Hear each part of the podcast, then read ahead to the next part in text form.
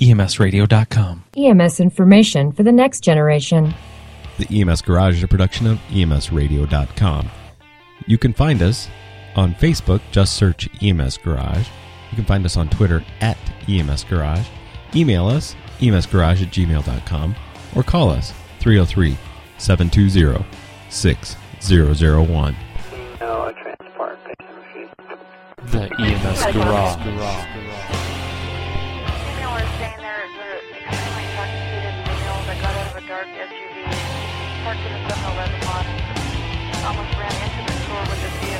Checking out right now. Okay, I got uh, DG on the phone there wanting to know if uh, you could handle that call as well. Just confirming you are checking the patient. Dominic 22 is on scene.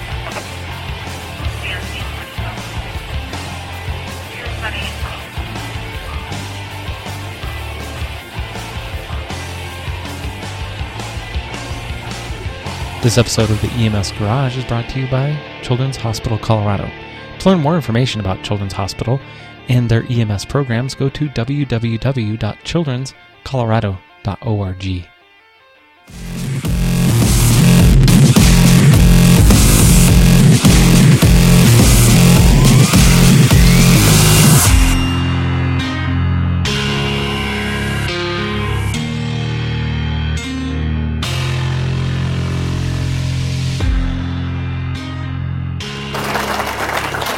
Hello. All right. Um, yeah, I typically work for Eagle County Ambulance District, and many of you know me from there. But uh, about a year ago, I started moonlighting with Tri State Care Flight, and I'm here to present a case uh, from flying around on the helicopter. Um, 15 year old, a 15 year old uh, male dirt bike injury who works outside their metro area. Quite a few of you. You guys get into weird stuff when you get out in the woods. Yeah, we get once we get off the pavement, it's completely different where we're we're at up in Eagle County. Um, our ambulance district covers almost 800 square miles with three trucks. We run about 4,000 calls a year, and um, maybe 8 10 percent of those. Does that sound true? Well, about 300 trips to Denver a year. Um, so for me, that means I get to bring maybe three or four patients a year right here to Children's. This was a, a bonus trip because it was with my, my second job. Um, and once you get off the pavement, things get a little, little weird. Um, this was a 15 year old hit a tree with his dirt bike, and we'll talk through the mechanism of injury. It was pretty impressive. Um, and we're down near the Taylor Park area. Who's, uh, who rides dirt bikes? A few of you. Anybody been down in the Taylor Park area? It is like I hadn't been down there in a few years. It is like ATV and dirt bike central. It's there's just like this haze of two-stroke smoke hanging in the air. Um, definitely a little bit different character down there. So, um, and this is a little surreal for me. Usually, I spend most of my time trying not to tell war stories so I can stick with the curriculum. This is definitely kind of the opposite, doing a case presentation here. But um, as near as we can tell, time of injury was about 12:15. Um, nobody was really keeping track, but we got put on standby at about 12:25. So it took about 10 minutes for um, things to get activated. Local EMS to realize they wanted the help of the helicopter and, and put us on standby. And then we went out there and kind of waited. And local EMS, Gunnison County Search and Rescue, um, and the ambulance down there had to actually access the patient. Um, and so we had um, a little while to sit on the pad and, and wait, um, but we were we were ready. And this is a picture of our actual aircraft sitting on the on the pad outside our hangar. Um, but because we were ready to go at 12:41 when we got launched, we were in the air pretty much immediately. Um, and here's a picture of us lifting out of Eagle, so you can kind of see what it's like to fly around the high country. I have to admit, I kind of do this job because I like to fly around. I see enough patients at my other job that I don't really care if I get to see patients on the helicopter, but it, it's definitely really cool flying around in the mountains. So, um, I tried to snap a couple pictures with my iPhone as we climbed out Eagle there. Um, what I wanted to show you guys is a little bit of, of the area we, we cover here. Right where I've got the mouse up here, where this I 70 symbol is, that is Gypsum, more or less, and that's where the airport is, where we're based out of. During the day in the winter here, we're actually relocating to Vail, where we have the mouse now. So, about 12, 12, 13 minutes away flight time, but we're a little closer to the ski areas and that sort of stuff. But for the most part, we're based out of the airport in Gypsum there at the Eagle Airport.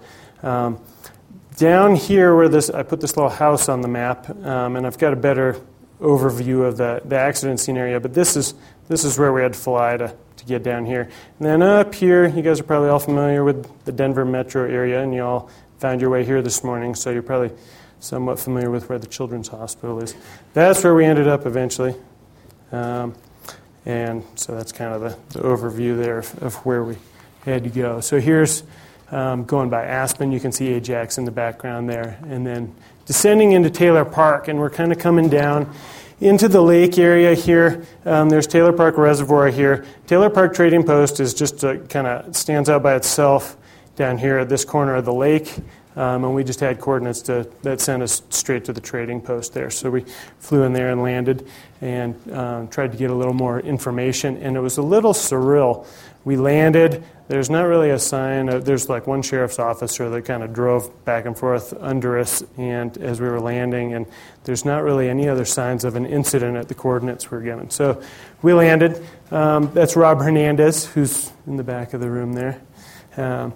Standing there, and Rob Graham, our pilot, um, trying to figure out if we um, can get up a little closer to where the patient is. Um, sheriff's officer came over and was talking to us, said, um, patient's actually up a hill a little ways here, and here's the, kind of the local area here. So we got a nice flat area. The little house is Taylor Park Trading Post, and we landed right there. There's this little, it actually looks like a really nice road on this map, but this is basically a a dirt bike trail. And the patient actually crashed. It's in a wooded area up here at the top of the hill, um, about a half mile, um, kind of to the south southwest of us. Um, so um, we were trying to figure out how to access the patient. What we came up with, um, we landed at 112, by the way. Um, did a little face to face half mile to the south, um, and we get report that the local EMS wants some help managing the patient. We have no other patient information at this point, so he sounds a little bit sick at that point. So we coordinate with search and rescue. They put me in a gator with the kit. Um, Rob stayed with the aircraft and the pilot. They're going to see if they can relocate, which actually was successful. I'll show you where they landed um, a little bit later. I head up to see what's going on with the patient. Um, get up there at about 13:52, so it takes another half hour to get up this trail, coordinate with search and rescue, and get in the ATV, get up to the patient. Um, he's, he's with EMS, search and rescue. He's basically on a motorcycle trail off to the side of the trail. It's in a hilltop, pretty heavily forested area, a lot of beetle kill in that area. Um, you know, lots of down trees, which um, when I talk about the mechanism, I'll talk about how many down trees there were. Uh, both his parents were there, which was kind of cool. Um, and he's basically just sitting on the tr- side of the trail. And so I start looking around. EMS is taking care of him. I start looking around trying to figure out what exactly was the mechanism of injury. Um, and he was cruising up a, a dirt trail um, in this treat area. He's wearing full protective gear, um, which consists of chest protector, right, Matt? Helmet, face face coverage, gloves, boots. I mean, he's doing everything right. His parents have him completely decked out. He couldn't have been any safer. He's traveling 25, 35 miles per hour up this trail, was the reported speed. Um, he's a pretty athletic kid. Definitely looks like he's been riding dirt bikes for a while. Um, his family gets out and does this kind of stuff all the time. So I don't think the speed was inappropriate looking at the trail. If my mountain bike would go that fast with me pedaling on it, I'd probably go that fast up this trail too. I wish. Um, as we get there, family is all there. Um, they didn't witness the accident, but um, they're able to all convene at the scene there before, before we get there. So, um, the way this kid comes up the trail, there's, there's a, a, tree down, and it's leaning on another tree. And as I'm standing there, this branch, about two to three centimeters in diameter, is basically at my eye level, and it's extending into the trail, um, basically directly oncoming to your direction of travel. And the best way I can think to describe it is kind of like medieval jousting. This thing just speared him right in the chest as he's riding up the trail there. And it hits him kind of in the middle area of the chest protector here and then slides off to the right. Um, that's what was reported. We got a few different accounts of how this all went down. Um, but glances off the safety gear, penetrates the right side of his chest. Um, and the two different accounts I heard was one, he kind of got himself down off the branch, pulled it out, and kind of crawled over to the side of the trail. After this all happened, and correct me if I, am misspeaking, Rob, but uh, after this all happened, I got another report that Dad actually came up upon him and had to do kind of the to get him down off this tree, which um, I'm not sure which one is accurate. Either way, he had a pretty significant penetrating injury to his chest. Um, I kind of like the, just because it's fun to make that sound uh, when you're telling the story. So, family um, is there within minutes. They get the branch out of his chest by whichever method turned out to be true. Um, Mom reports some air escaping from the wound, and, and this is what she's telling me as local EMS is kind of getting the patient packed up. Um, mom, I'm kind of chatting with mom real quick to kind of reassure her and everything. She's like, Yeah, I didn't like it when the air came out through the hole. Um, and I'm like, Yeah, neither do I. Um, Fortunately, they had them all packaged up by the time I got there. The local EMS had put a really nice three sided occlusive dressing on there, um, and, and that worked out. So as I get up there, um, they report he's been hemodynamically stable for the most part. Blood pressure is a little on the high end, pulse rate in the 90s, respiratory rate about 26. Um, they'd put that nice three sided occlusive dressing on there. They've got him on oxygen Yeah, excuse me, a little dry, um, 15 liters a minute. Who's done search and rescue work? How easy is it to get oxygen into the backcountry and then run it at 15 liters a minute? You just kind of watch that needle go whoosh. like, hmm, I wonder where my next bottle's coming from. So um, we were keeping the bottles coming and keeping them on the high. Oh, thanks. I got Diet Coke here, too. Don't normally, yeah. Uh, They'd, they'd started a couple IVs. One was saline locked, um, both 16s, I think. Um, one was saline locked. They've him, given him about a liter of fluid, but it's also a couple of hours post injury. So they were pretty much just keep, kind of keeping him at, at a maintenance level of fluid. And they'd given him 175 mics of fentanyl. So he's actually pretty comfortable. Um, I kind of get in there um, and reassess just to make sure we're not overlooking anything, um, as anybody should do. He's awake, alert, and oriented. Normocephalic, no signs of, of head trauma. Spine's looking good. Um, he's sitting up when I first encounter him, so I'm able to assess his spine real well. Um, here's what I see when I, when I assess his chest. He's got this two to three centimeter um, sucking chest wound as described by EMS. He's got this three sided dressing on, and it's using a little bit of blood at the bottom, but it's not, you know, um, venting air regularly or with each breath or anything like that. Um, he doesn't have any retractions, no false or paradoxical motion. He's actually got a pretty unremarkable um, chest exam other than the penetrating wound. Um, get a good listen with my stethoscope. He's got diminished lung sounds both sides. Um, his abdomen was soft, non tender. His pelvis is stable, non tender. Extremities were pretty unremarkable, and he'd been ambulatory on scene, um, had been sitting up, that sort of thing. So um, we needed to decide how we were going to package to the transport, uh, package him and get him to the helicopter for transport. Um, and during this initial assessment, treatment phase, um, I'll say the two Robs, because Rob Hernandez, my pilot's name was Rob too. They relocated the helicopter about 500 yards away from where we were at in a clearing. Um, patient's actually reporting that he's doing pretty good at this point. Um, he's still hemodynamically stable, and he's not really having any decline in his respiratory distress. He's he's breathing a little bit quicker, but he's not really using accessory muscle use, um, and breathing pretty well. Um, we had no idea what his SAT was at this point because we didn't have that kind of diagnostic stuff where we were at. Um, just real quick on C spine immobilization, I know there's a lot of variation in C spine protocols for trauma. Um, he substan- substantially met the, the NEXUS criteria for not getting C spined or for low risk of C spine. And whenever they attempted to lay him down, um, he had a pretty significant increase in his respiratory distress, so we decided to not spinal him. Um, and it ended up, in the end, that, that was fine.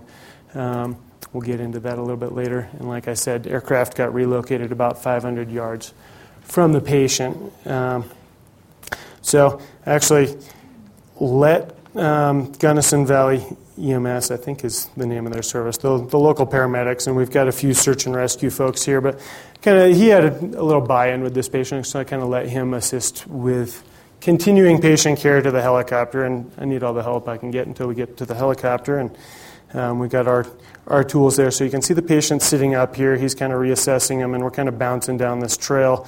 Um, this guy's kind of holding down the back end of the trailer so it doesn't bounce all over the place. Um, so we, we were able to move that way down the hill um, to get to the aircraft. Um, and during, during that time, he reassessed his vitals, reported them as 140 over 80, heart rate 88, respiratory rate of 14. Um, so really doing quite well um, at this stage of the game. Um, parents came with us down to the helicopter. He's loaded. We put him on the monitor.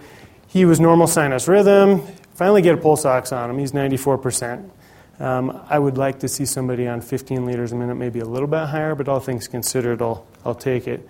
Um, blood pressure, uh, according to our monitor, was 120 over 75. Heart rate's still in the upper 80s there, and he's breathing 26 times a minute as we take off.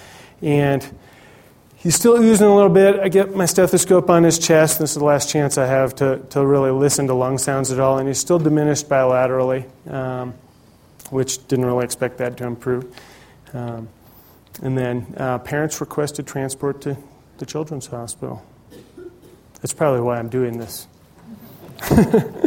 um, they had they had lived a little closer to the metro area. They were familiar with Children's. Um, we didn't really have a reason to take him anywhere else, so um, off we went. And so um, you can see what a pleasant work environment the, the AStar is. It's a little tight compared to my usual office, which is the ambulance. But this is the patient sitting in front of me. You can see our pilot there. We're cruising through South Park. Um, he's bre- breathing well, sitting upright. He's really enjoying himself for the most part.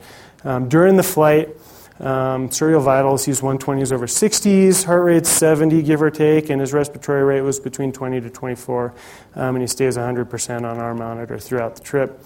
Um, to, tried to take a real close look to him once we got up to our cruising altitude, which was about 13.5 um, to get across the mountains and, and, into South Park.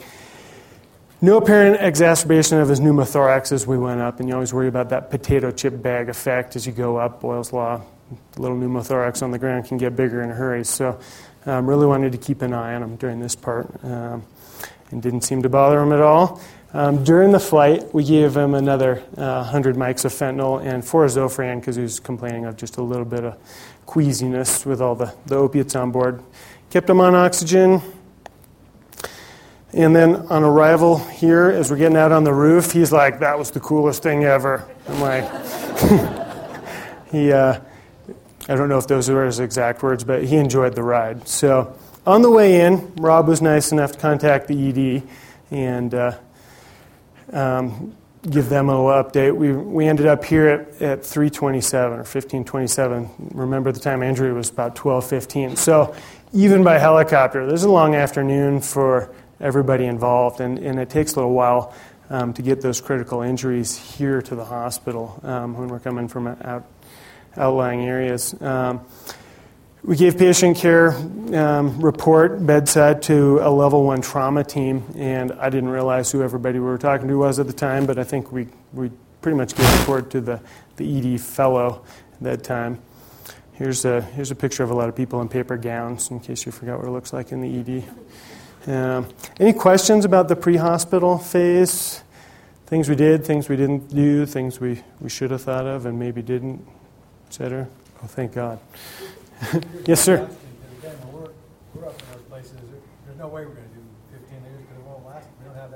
Yeah, what's 15 liters on a, on a one of those little cylinders we haul around on our cot? 20 minutes. Um, I, you know what? I didn't. Uh, neither Rob or I charted it this way, but I kind of I think what I and what I usually do because I encounter this a fair amount is. Um, with a kid like that or somebody smaller, um, I t- probably turned them down to 10 to 12 liters to just conserve a little bit and made sure that little bag stayed full Um, I didn't chart that, so I don't know for sure that I did that, but that's kind of my typical maneuver. And then I think we just had several bottles shuttled up to us, and they were kind of search and rescue folk coming and going from the scene as we were packaging them up. And I kind of lost track of who they all were, but um, they had a couple ATVs and, and this trailer set up, and there were people coming and going. And uh, we never ran out of oxygen, um, which. I'd say some is better than none. I always try to, whenever I'm in one of these backcountry situations, I always try to f- figure out how much oxygen do I have and how long is it going to last? What's the highest I can run it at and have it last the time I want? And I've, I've hiked people out from other areas on like one liter because it was better than running out and then having them on none. Um, so it was a little, little a bit of a, a calculation, best guess. How fast can we move this patient and how much do we have and how much can we get in there? it's tricky um, in that search and rescue situation. But I always think, yeah, two to four would be better than zero, you know, or 10 minutes of 15 liters a minute followed by an hour of nothing. Um, so try, I, I, would say, pace yourself at whatever will get you through to when you arrive at a larger oxygen source. And it's probably worth saying that the helicopter barely has a bigger oxygen source than one of those portable tanks. we were probably getting pretty low by the time we got here. Once we got here, um, everything I know about what happened here is, is what I read um, in some of the paperwork that Steph was nice enough to get for me. And, and it all kind of rhymes with what we would expect. Um, here's, here's how the ED fellow starts their note 15 um, year old male arrived by EMS unaccompanied because we couldn't fit the parents in the helicopter. Chief complaint of ATV accident. He's got an impaling right chest injury. Um, tree branch impaled into the upper right chest. Father removed on scene. He's got an occlusive dressing. Flown here for further eval. Um, stable en route. Received fentanyl and zofran en route. That sums up everything I'd said up till this point in like one paragraph. That's not bad. If only I'd done that. Um, he knows the past medical history is negative. His surgical history, he's got had tonsils and adenoids out. Current meds, none.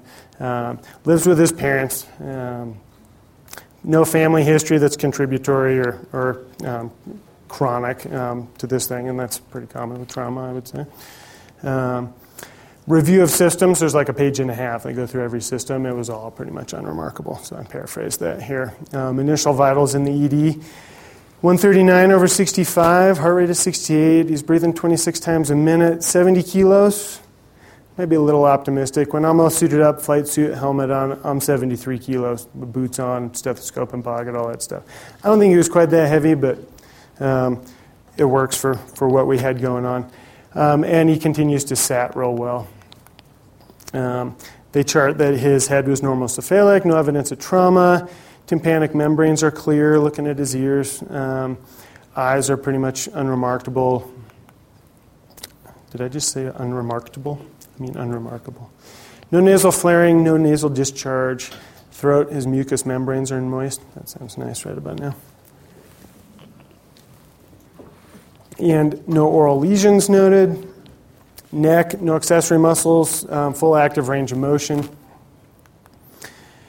Chest exam, um, they note that he's got some respiratory distress evident, no retractions, good breath sounds bilaterally initially, after chest tubes were um, placed, he had some de- decreased breath sounds on the right. That's how the ED note reads.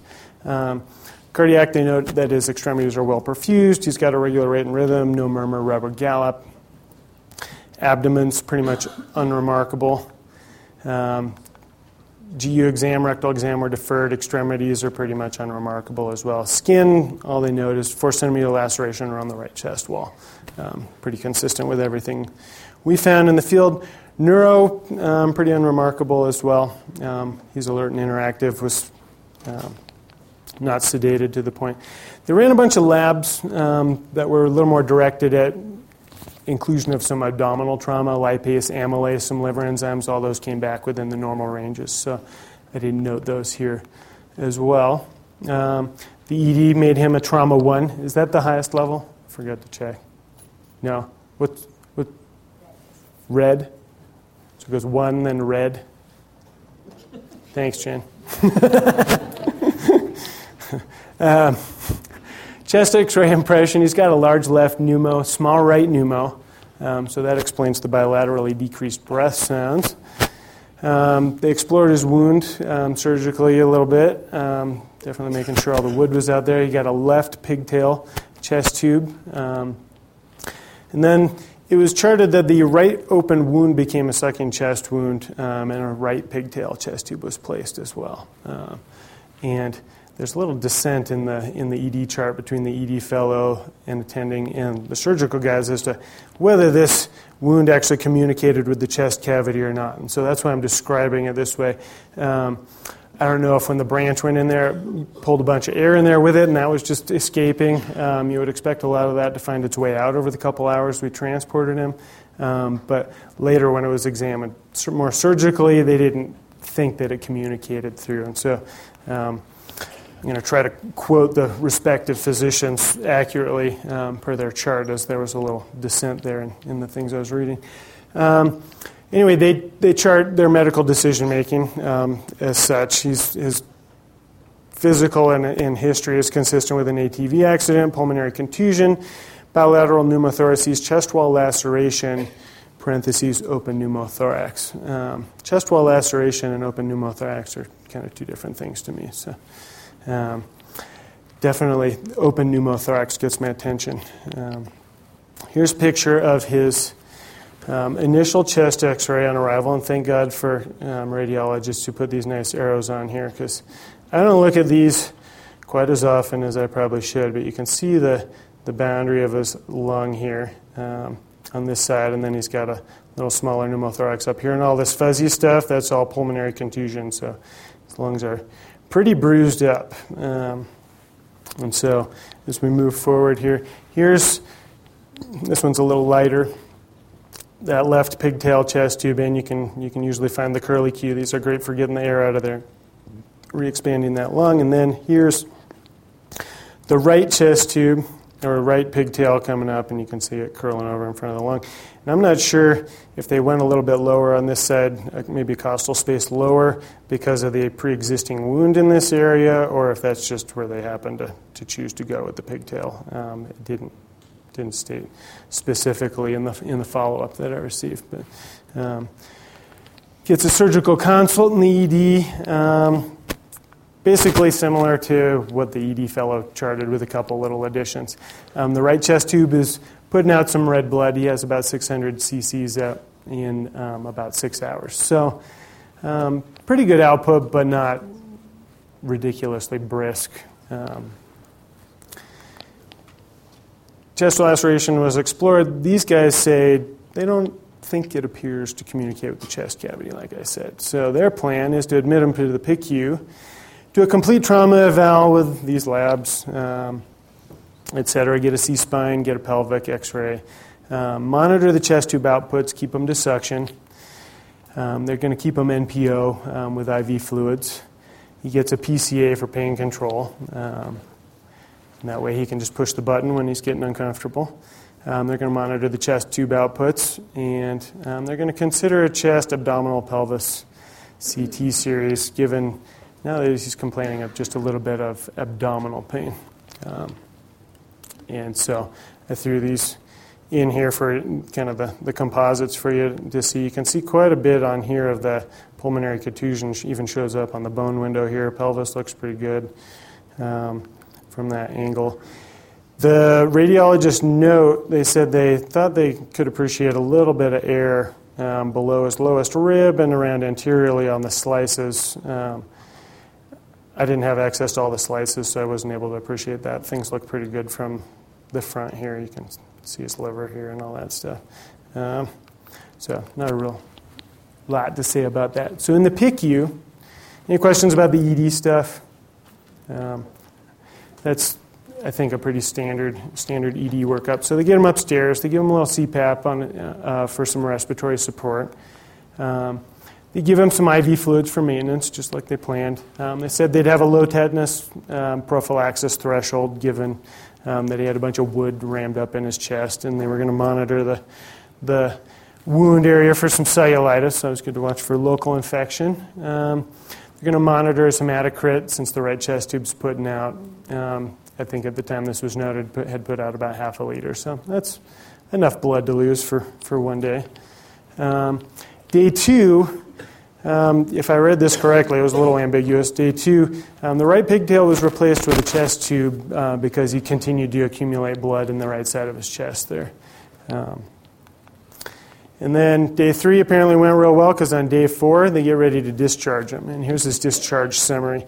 Um, they chart that he had a hemodynamically stable hospital course. Um, cardiovascularly, he did really well. Um, respiratory wise, they weaned him down to room air. Um, he's sitting at about 92% as they're getting ready to send him out the door. Um, the chest tubes were pulled without any complication. He's got just a little bit of a persistent pneumothorax um, on the top of his right side, and I've got a picture of that, but that, that'll reabsorb over the next few days and not really be an issue for him. Uh, they transitioned him from the PCA to some oral meds, and they gave him some discharge instructions for the oral meds and some wound care instructions.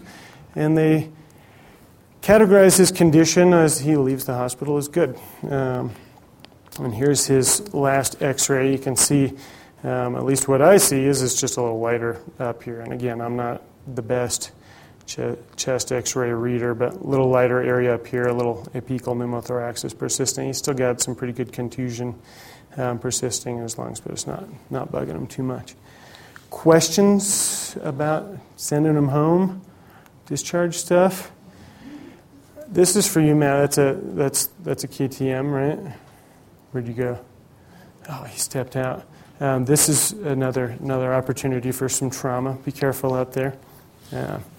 So you know, somebody said open with a joke. I'd like to leave you with a kid-friendly joke. Um, so next time you encounter a kid, this is this is a uh, helicopter joke. I thought thought it was suitable. Um, do I have time? Thanks, Jason. Um, so this guy walks into uh, the 7 Eleven, walks up to the clerk, and says, Hey, um, do you have any helicopter flavored potato chips? And the clerk thinks for a minute. He says, No, we only have plain.